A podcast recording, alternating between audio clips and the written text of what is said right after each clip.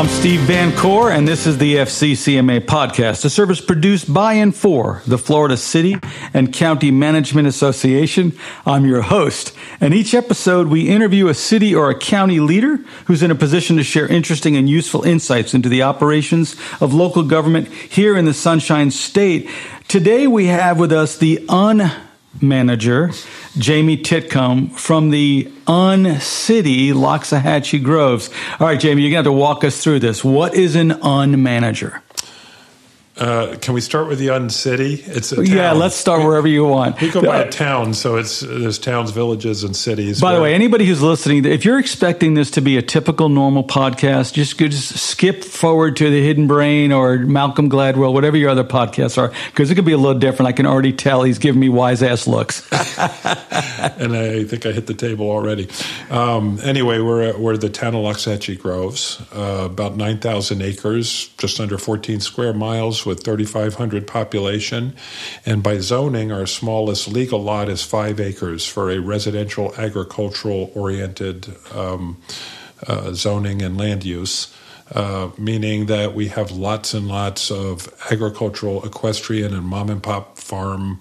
Uh, You're just south of Wellington, which is notorious for its farm community. Just north of Wellington. Just north of it, yeah. Um, some consider us their back lot, but uh, we Uh, Wellington has its brand and is very proudful of that, and we have ours. And and we don't want to be each other, but we're very very reliant upon each other. Mm-hmm. Um, sometimes we joke the Wellington billionaires have kicked out the millionaires, and they've come over to roost in Loxahatchee Groves. Um, we have uh, 56 miles of dirt roads and canals, which are built on a 100 year old water control system and only incorporated as a town in 2006. But it took to 2018 for the Independent Water Control District and the town government to merge into one. So, in government years, which are like dog years, we're kind of a toddler of towns, and we're in our tantruming twos as we tantruming twos. We're find getting what we want to be. Well, but it's funny because we you know we talk a lot about what is a city, what is a municipality, and especially in Florida, the diversity you know, we don't have uh, the categories of villages, towns, cities. We have only municipalities, cities. So 411 now on our way 412, I guess, with Westlake uh, near you recently being formed by the legislature. But you're you're a very atypical city. You don't have an urban core. You don't have, I mean, you do, right? To the east, West Palm, uh, and, you know, the surrounding to the areas. East, we have Royal Palm Beach and West Palm Beach and all the other um, uh, suburban tier cities. Of course, Wellington to the south, and new city of Westlake to the north that's just popping up out of the ground. But you guys look like a rural farming community. Uh, very much so. We are, if you look at a map of us, we're a big green block in the middle of an urbanized county. Um, and so that has become um, not only our, our brand that we protect and promote uh, very vigorously, but it's been our history too, because it's always traditionally been an area where other things go on that aren't typical to the urban suburban tiers that most people are used to. And even our charter itself uh, celebrates the agricultural, equestrian um, uh, amenities and, and um, uh, aesthetics of, of where we are and what we do. So, being in a large, fast growing urban county, are there special pressures on you to change and to let up on some of those restrictive uh, zoning ordinances? Absolutely. Um, I, I, call it, and may have referred to it as holding the castle gates. Um, we are a very good deal. Uh, we're seeing valuation of our real estate um, move at a much quicker rate than surrounding communities uh, much because it's still virgin or raw land, but also because people tend to look at green farmland, agricultural areas, and go, hmm, that might make a great development or a commercial plaza or this or that because look, there's nothing to do except start building. Uh, but the mindset of the community and the citizens is very significant as to wanting to be and remain agricultural, equestrian, and natural rural area aesthetic uh, over everything else. Uh, we do have a commercial corridor. It's along Southern Boulevard, and we have Okeechobee Boulevard, which is a county road that bifurcates mm-hmm. the town. And there's a lot of talk about overlays and what what would be a good, suitable use for that corridor. But we're we're fighting the ever never-ending tug of war over traffic numbers, densities, uh, cut throughs. Um, growth and commercialization versus trying to keep that that rural equestrian agricultural um, and I got to imagine the properties that are adjacent to fast-growing urban areas, uh, you know, in your city, the out, you know, the perimeter count, uh, the perimeter properties are regularly being called by a developer or somebody wanting to purchase their five-acre, ten-acre parcel so they can build something on it eventually. Uh, but that's got to be where the front lines of this Castlegate mentality comes in. I get contacted, I would say, easily multiple times a day with uh, what I'd call tire kicking calls, uh, either directed to me by local realtors or by deep pocketed investors or people, uh, even in the immediate area, that just see this big empty space and go, hmm, I would like to do that over there. I could build a Mizner Park could, there. Yeah, what could I do? Can I come and see you? Can you show me how I can get around your rules, regulations, zoning, and applications so that we can do what we want to do there? And I usually inform them find out what the community wants. Come find out what they need, and then go get maybe, me the broom of the wicked witch. Then come back and we'll talk. It's funny. I use that. I use that analogy often um, of you know, bring me the broom. Yeah, bring me the broom because we ain't doing it. Uh, uh, for not from City Hall, we're not going to do that because we'll all get fired. And I get people that tell me, you know, it says right in your your code that you can approve this, that, or the other thing administratively. And I go, yes, I have that power, but you can be sure I'm not going to use it because if it's sensitive, if it's political, if it goes against the mindset of what the community is looking for, then just because I can sign off on something I'm not inclined to. Um, there's process for that, and there's communication and there's dialogue that gets everybody to the place they need to be. Well, that's that's interesting, yeah, because you, you, you signed that they were like, well, we're going to take you to lunch because we want your last day here to be a happy one. Uh, as you as you sell off some of the some of the perimeter properties, it is interesting because we watched how um, Coconut Creek in Broward County went on a land buying spree to kind of protect the quasi rural ish nature of Coconut Creek. And a lot of people were like, no, you can sell that land, you could develop it, you could put a Lowe's, you could put a Home Depot, you could widen a road, and that would generate tax, obviously not widening road, but selling to developers generate tax revenue. What they found by protecting and preserving that land was that the other land became more valuable and it was a net increase by protecting some of that property. And I guess you guys are realizing that in spades right now. Uh, absolutely, it's it's it's ageless that phenomenon you're talking about. In fact, um, kind of going back to earlier things you asked me, which was being the unmanager and how did I get here. I actually started in government in elected office in the city of Boynton Beach. And that was one of the conversations I had with a very large landowner at the time in Boynton Beach who owned scores and scores, I guess hundreds of acres um, under their family name. And they had rent a cows you know, the kind that show up on the bus for their lunchbox and get on the property for the day and call it agricultural. And right, right, right. Leave on the bus at the end of the day because uh, there's tax exemptions and implications, and it's a it's a holding pattern for big time development. Yeah, you can have hundred acres, put two cows on it, and you and get a five hundred dollars a year as your property taxes. Yep, and and you're an agricultural interest.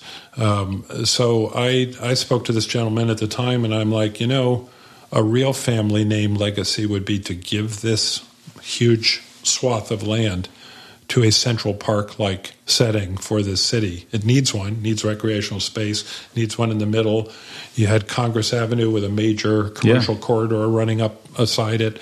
And to your point, if you do something like that, the land around it becomes exponentially more valuable very quickly because of the amenity and because of that synergy between the open space, the recreational amenities, the the beauty aesthetic, and then the development rights that can go with that. So did he? No. you made the pitch, but it didn't work. It didn't work, and I realized because that would benefit others, probably not them.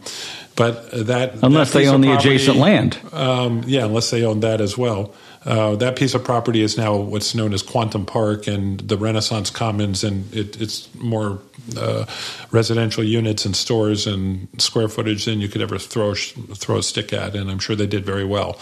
Um, but you know, all through my my kind of political career, for lack of a better term, I've always uh, tried to bring some alternative uh, perspectives and looks into the situation, which is how is that working out for you? And if that's not working out well, um, why don't you consider this or try this? And even if I know that the suggestion isn't going to get somebody to that place, if I can dislodge for a few moments, you know, an alternative thought about, well, yeah, what if we did this, or what if we tried this, or what if we went a different route? Um, even if you don't get there ultimately, I think you get a better product at the end in terms of what you bring to the community, what you bring in terms of a solution to the problem. Well, let's let's go back. I want to talk about the unmanager because, and I find this interesting because we're going to get into core values and then these little distractions and marketing. But your background and, and what we find a lot with city managers doing this podcast is ironically, most of them don't come up what I would have thought would be in a normal, typical route of uh, bachelor's degree in political science, a master's degree in public administration, starting as a assistant to the assistant manager, um, uh, that kind of job. But yours is unique. You started in marketing. Uh, tr- even even more so, I started as a protege artist and went to a very famous art school and got a degree in industrial design. Nothing to do with um, uh, from Pratt Institute in New York, and I was very proud of that. And I worked in that field for almost twenty years. Um, but what I've told my students, my charges that I work with, my employees that I work with, uh, anybody, it almost doesn't matter which path you take because at the end of the day, there are certain core things you have to bring uh, to the equation, which is principle and um, resolution into what you're doing and how you're doing it. Um, an ability to look at the bigger picture and look an ability to look at both sides of what you have to deal with and empathize to the points of view that are um, different than your own and really weigh all this stuff out and bring it and you're ultimately a decision maker where your decision affects everybody around you. So I would tell students often, you know, whatever degree you're getting, history, literature, you know, public administration, mm-hmm. whatever, that's great. Just just pursue that, get that degree. What you're going to find is when you get into your career path, you might take very different twists and turns that resemble very little what you thought you were going to do when you got a particular degree. Well, you know, that's that's so been lost. We now treat college a four year degree as a vocational degree, expecting a 17 year old, 18 year old to know what that path is going to be. I think that's good counsel. Follow your heart, do what you love, but become good at it, have core values, and it may take you. I mean, my bachelor's is in, I started in chemistry, uh, biology, then moved over to business uh, than market research. Uh, very different areas, and now I'm, I'm doing podcasts for a living.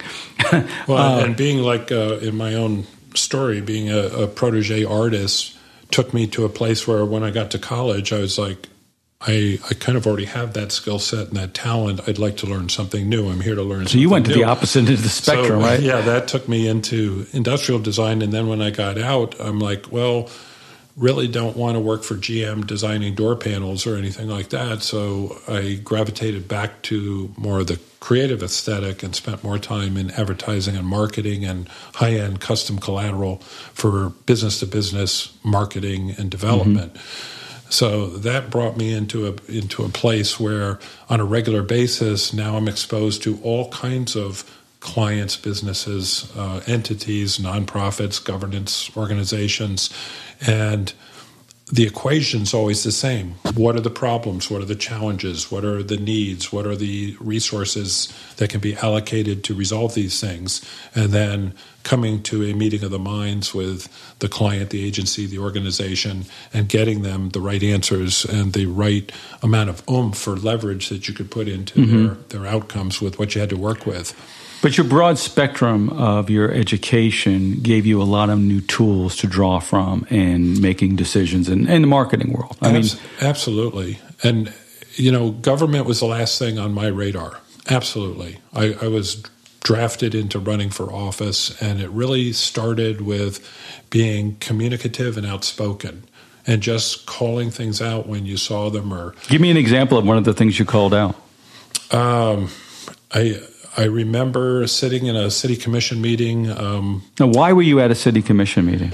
Uh, I was I was involved in everything and anything. I I chaired school committees. I sat on nonprofit okay. boards. I was on the Chamber of Commerce. In fact, I was the chair elect of the Chamber of Commerce in Boynton, where I served on the elected body, um, and gave that up in order to serve as an elected official. And uh, I was just my strategy in my private business world was if I can't sell it, give it away.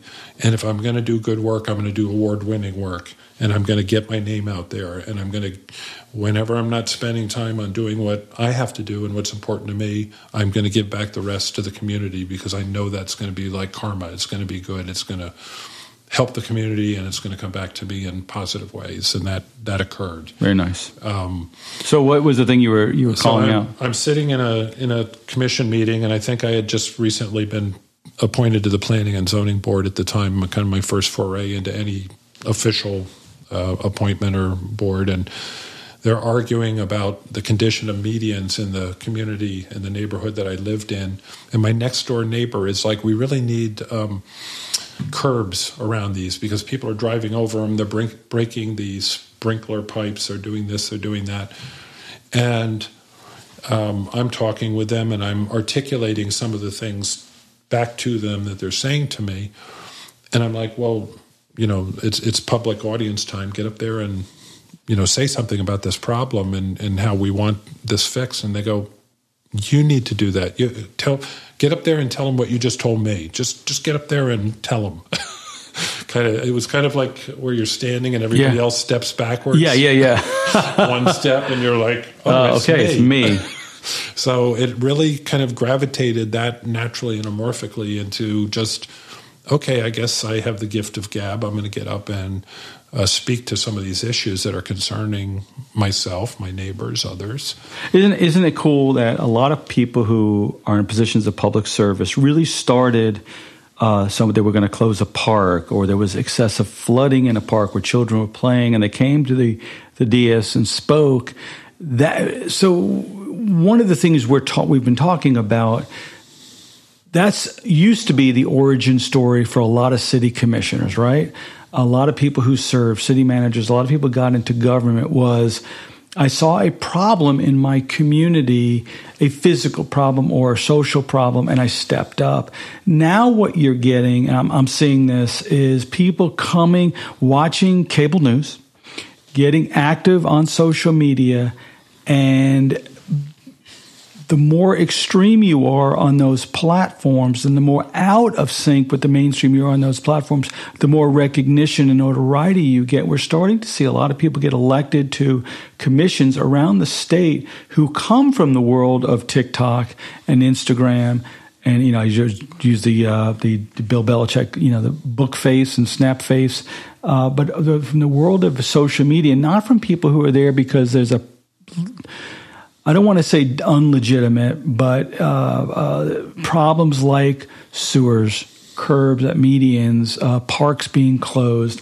Now they're more interested in uh, you know, rabble rousing and, and a little bit of yeah. Are you seeing a little bit of that? Not necessarily on your own, but because you're involved with the League of Cities, you're involved with FCCMA, you're involved with these associations. Are you seeing more of that, or is that just me? No, I, you're absolutely spot on, and it's even occurring at the state legislative level and congressional levels, for that matter. I mean, at every level of government, you have people that are uh, how do I say this, somewhat one dimensional in where they want to be and what they want to get done and how they want to get there. And they're using going viral on social media or affinity to groups that agree with them or what have you to position themselves to get there.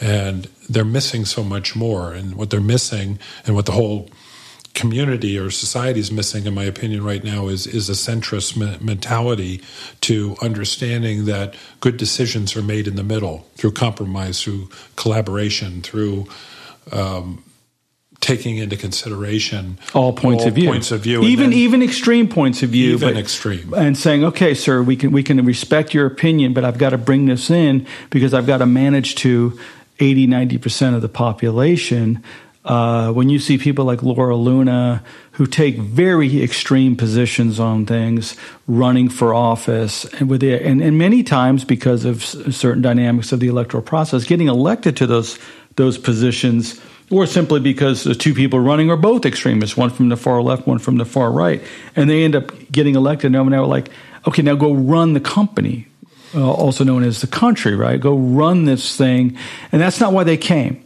And I, I, worry for local government because it's one of the last vestiges of things that actually work. And part of that is the electoral process. You have to everybody gets to vote on you, not just in extreme, you know, closed primaries.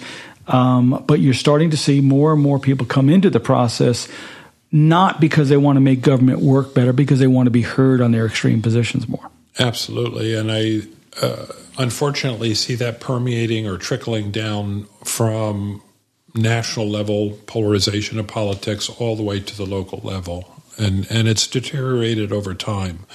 But the problem we all have the same access right now to information, to facts, to um, uh, critical things that might be parts of the decision making process that we need to have in order to make them. Um, but everybody isn't at equal standing, if you will. One of the things that professional managers and professional people in the industry bring to the table is a sense of wisdom, a sense of experience, having been there, having weighed out some of these kinds of extreme uh, presentations towards a solution in the past, and uh, worked with people professionally and through process uh, in, a, in a procedural way to get to the sifting down of the appropriate decision, staying the course, doing few, doing fewer things, doing them better, rather than being distracted by every shiny object, every late breaking uh, tweeted headline rather than um, how popular does the does this information make me in making this decision? No, how many likes well, on TikTok do you get? How many views on this and that do you get? You've got to keep the wheels turning, and you got to keep the lights running, and you got to keep that water out of the street. And so let's let's talk about is, that is because it, it's one of your things about core values and staying to the core principles, the core values. Tell me a little bit about that. Uh, I'll I'll just segue. Um, into that in a second after I make the point that to me, in my analytical mind and what I bring to the table, everything is a math equation. You know, you have so many resources, you have su- su- such severity, such degree of, um, you know, challenge or problem. You have so many mouths to feed or, or hands right. to spread it amongst. And only so many hours in every day, right? And so many hours in every day. It's, it's, it always boils down to what can you do in a metered approach to what needs to be done and that people in your community agree uh, to do with those with those available resources. And it's amazing how much debate and dissension goes on about those very simple kinds of facts. Math is math, and you can get there if you can agree on what the math looks like. So, well, isn't that part of the problem though with social media? Is that we don't start the game. You said we all have access to the same information, but we don't get that same information, right? So if you're an extremist on the far left or the far right, or just some out of the mainstream, not on the left right spectrum, you're being fed misinformation. And it goes back to that. It's we can come to a conclusion if we start with the same set of facts. But now nobody's very few people are starting with the same set of facts. So we come to the table with misinformation or purposeful disinformation. You, you, know the expression, you're entitled to your opinion, you're not entitled to your own facts. Well, that, that's no longer so, applicable, right? You actually are, right? Because people come right. to the table with their own sets of facts. Uh, they do, and, and I don't think that'll ever change. Um, it's you know, I spend a good part of my time all the time um, deflecting the concept that if I have five factoids correct, then therefore the conclusion is this. And that's not the case. Um, everybody does have their own paradigm when it comes to facts. And, um, you know, whether that's factual or not is, is perception in, in the eye of the beholder. What we do have to do is we have to agree on what the fact sets are going to be, and we have to agree on the pol- uh, on the process in order to get there. And this is kind of where we segue into the the, the compass, the the the ethics, the um, the mission, if you will, that we have, whether I'm a, a, paid hired gun as a professional manager or you're an elected official mm-hmm. serving the needs of your community or some other role in the organization. You have a role to play. It's pretty well defined and it should stay within certain parameters so that not only can you be accountable and fiduciarily accountable in what you're doing for a community, but people can check and cross check what you're doing and how you're doing it. And you can report back to the process here's what you said you wanted, here's what we have to work with, here are the options that we can apply to resolve these so issues. your first step is get everybody on the same set of facts Because if you uh, can't get them there set of rules, let's yeah. say. Well, well, both right. So the facts, Facts and the rules. but the rules of engagement. Okay.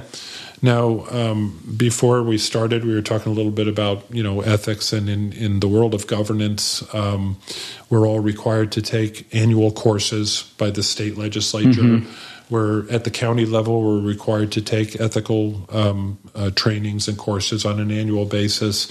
Um, every industry has its own set of regulatory and, and or ethical and um, uh, situational training that goes with it, and you know, it's really, really important to me, from my perspective, that if I do nothing else, I bring that core ethical approach to everything I do to the table, to the day, to the to the location every day. Um, What I like about that, when you've talked about that before, I I envision like this this weight holding you down, right? So that the winds don't blow you around. Uh, and when you talk about a, an ethical compass, and it's like an, it's like something that guides you through the tough seas, through the tough waters, through the difficult decisions. Say, what's my ethical approach here, so I'm not jerked around left and right trying to get something else done.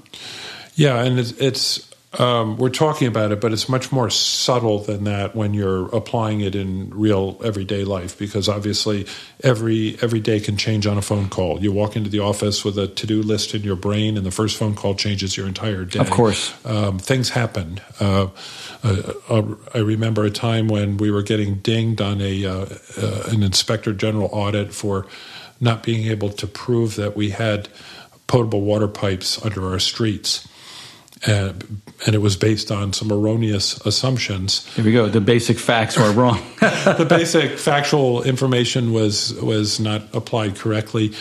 And a few weeks later, fast forward, we had a um, a water main blowout geyser in the middle of our street where it was shooting 30, 40 feet up in the air. And I remember my response being the first thing somebody called the IG office. We just proved we have water pipes in our streets. so, so my point is, you know, there. You can you can take tests, you can do reports, you can do all kinds of things and check boxes. You can say that this is is what it is, or you can say I'm ethical because I check I took the course and I checked my box, or you can say um, you can say anything you want. But at the end of the day, what really matters is what you're doing when nobody's looking and what you're bringing to the table in the right. first place, which is what is the best decision here. Divorce myself from it. Certainly, don't take sides. I was brought into the town that I work in now to be um, to change it to a small town governance model that was apolitical, neutral, and transparent. That, those were the stated reasons I was brought there, um, because they had had all kinds of challenges becoming a town, and whether it's factions or just you know uh, uh, by, uh, drastically different visions and outcomes mm-hmm. of what's going to happen, what's it going to look like, and who's who's going to prevail, uh, all those kinds of things. What the analogy I would utilize here for the digital generation is what's the most important thing to you in social media or computerization or websites or any of that? What's the most important element in all of that in modern media and modern digital worlds? And I would say the answer is a stable platform because all the rest is, um, you know, what you take, what you yeah, gather, yeah. what you share. But if you don't have a stable platform where you have uninterrupted internet service, almost think of it as utility, where all of this exchange can happen digitally, whether from AI to fax to non-fax to whatever you're to streaming. You first videos. need a stable platform. Yeah, you you need to have a stable platform, and that platform needs to be ubiquitous. It needs to be um, neutral. It needs to be transparent. It needs to be apolitical.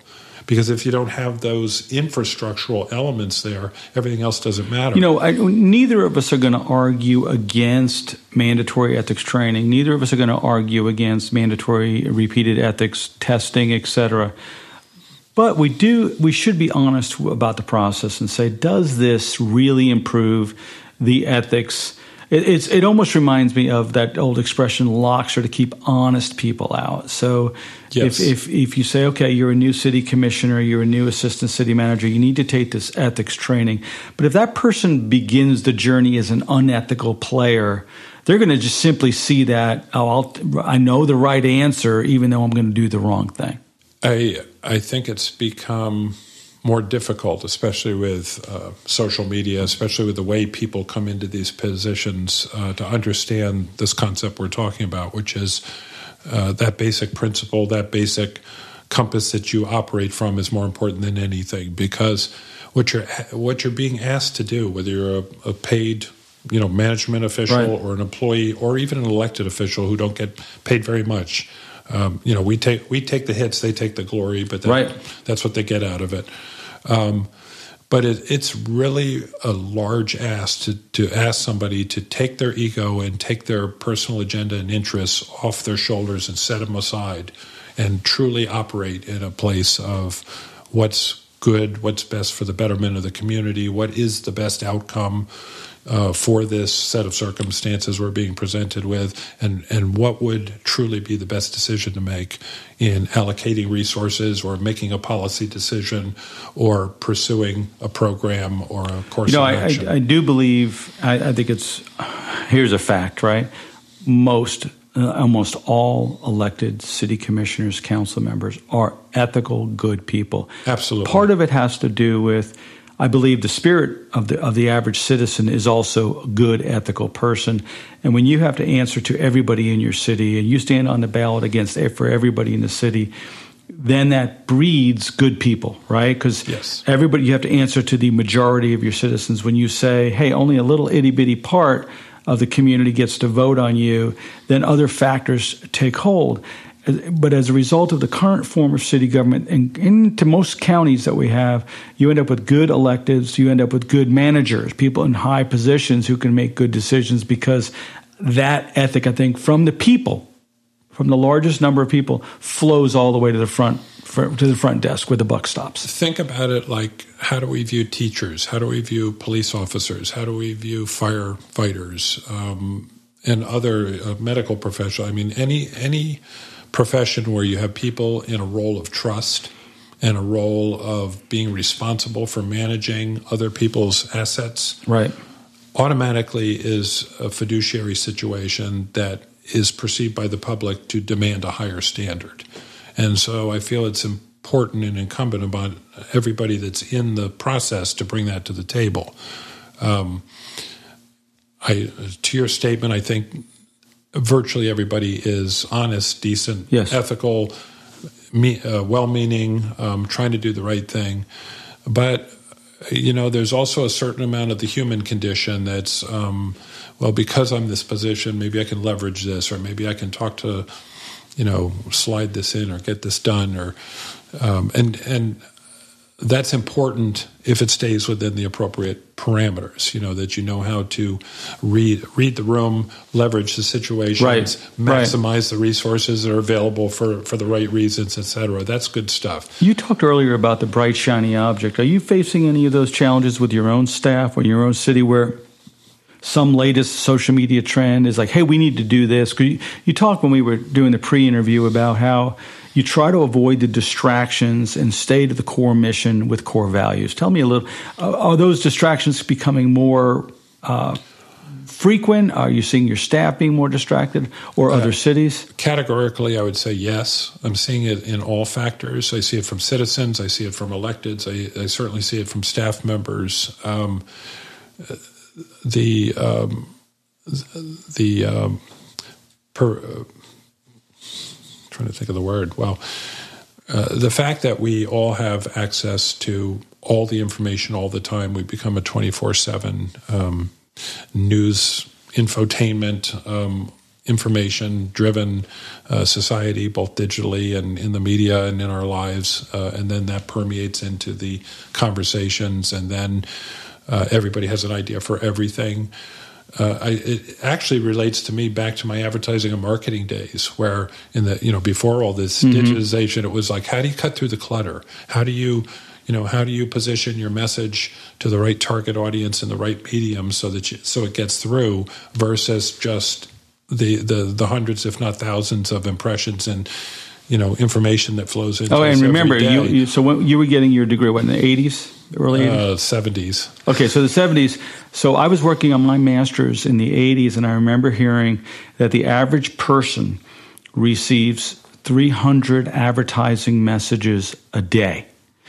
Today, the low end of that number is 10 times that. I wouldn't be surprised. And, uh, and, it has AI driving it to make sure you get the right ones in your face. Or the um, exact wrong ones. the exact, exact exactly. Ones, yeah. No, you're getting over 3,000 advertising messages a day. And what's interesting about that is the number that hasn't changed is the number 12 was 12. That's uh, on average the number of messages and, and think new pieces of information that the average person can retain in a day. So you had 12 out of 300 versus 12 out of 3,000 as a base.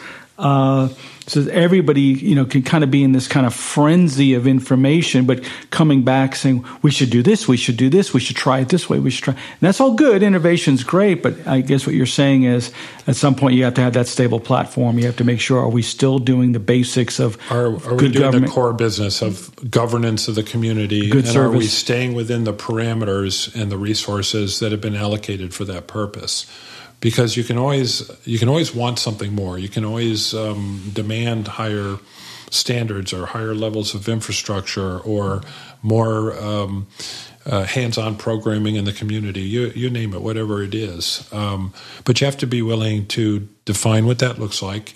How much it costs to provide, and be willing to write the check, proverbially, to, to pay for all that. Well, and when you write and, a check, so I re- recall a story, and I won't name any names or any governments, but this city commission wanted to move the entire municipality to broadband. A very worthy goal, right? Sure. But uh, first of all, most of the denizens already had broadband. They paid for through private contracts, so it would require the city to purchase out all those contracts and then purchase all the assets of the current broadband providers and while it sounds like a really neat idea on the front end, it would have displaced about 60% of the operating budget of the government, at least in the first few years. Well, to your point, if I have a and in direct competition to the business entities, that's already providing that service, society, so it's uh, it's kind of yeah. And, and to your point, sense. though, is that a core function of government? Is that something core should we be doing? And if we want to do it, what's the cost? Not just in terms of what's the check you got to write, but what are the other costs of things you're not doing? Are you not providing meals on wheels? Are you not helping with feeding homeless people? You're not providing with sheltering homeless people? Are you not providing police services? Fire services, road services, water services, electricity, you know, all those things, it comes at a cost. Uh, due to the nature of our community, we do not have the ability to retrofit the infrastructure that's needed within the spectrum of resources that we have. Uh, our math equation goes out very, very far in order right. to get to that place. Um, so, uh, what that means in a government light community is that you've got to pick and choose what you prioritize, and you've got to um, strategize how you get to the rest. And you've got to you have to have a very robust community conversation about that, and you have to have some meeting of the minds along the way of what that looks like and how you get there. And one of the things I, I promise people is that government is a is a never ending running meter. Anything you do, the longer it takes, the more expensive it costs. And so you've got this these competing forces of needing processing time and the ability of consensus and the ability of coming up with prag- uh, practicable solutions for getting things done against the perception that the meter's always running you're paying everything you're paying without exception or without stop and the more delay that's being either intentionally or unintentionally introduced into the process is just driving up um, much like inflation reduces your buying power, it drives up the cost of government in a way that your math equation gets uh, more burdened and further yeah. out to get to the same place than if you tried to focus on the efficiency of getting to a palatable solution that can be pragmatically implemented in a shorter period of time. And, um, and through all that, you have to keep the wheels of government turning. So when absolutely. that water main breaks, you don't have the capacity to say, well, we'll get to that next week. You got to get somebody out there that day, that minute, if, if possible, uh, because all these things have to keep going. You know, it's like we went we went through it again, and we're going to go through it again before the end of the year. Potential government shutdown at the federal government level, and they never really do the full shutdown. We don't ever tell the military to take a couple of days off. We don't tell the ports to shut down all those things. But you, you get the joke. You could never do that in local government. You could never say, well, we, we've come to an impasse, so we're just going to not let when people turn on their lights, we're not going to let those lights come on for a few days. Well, you know, you've heard often people say to practitioners in local government, why don't you operate more like a business?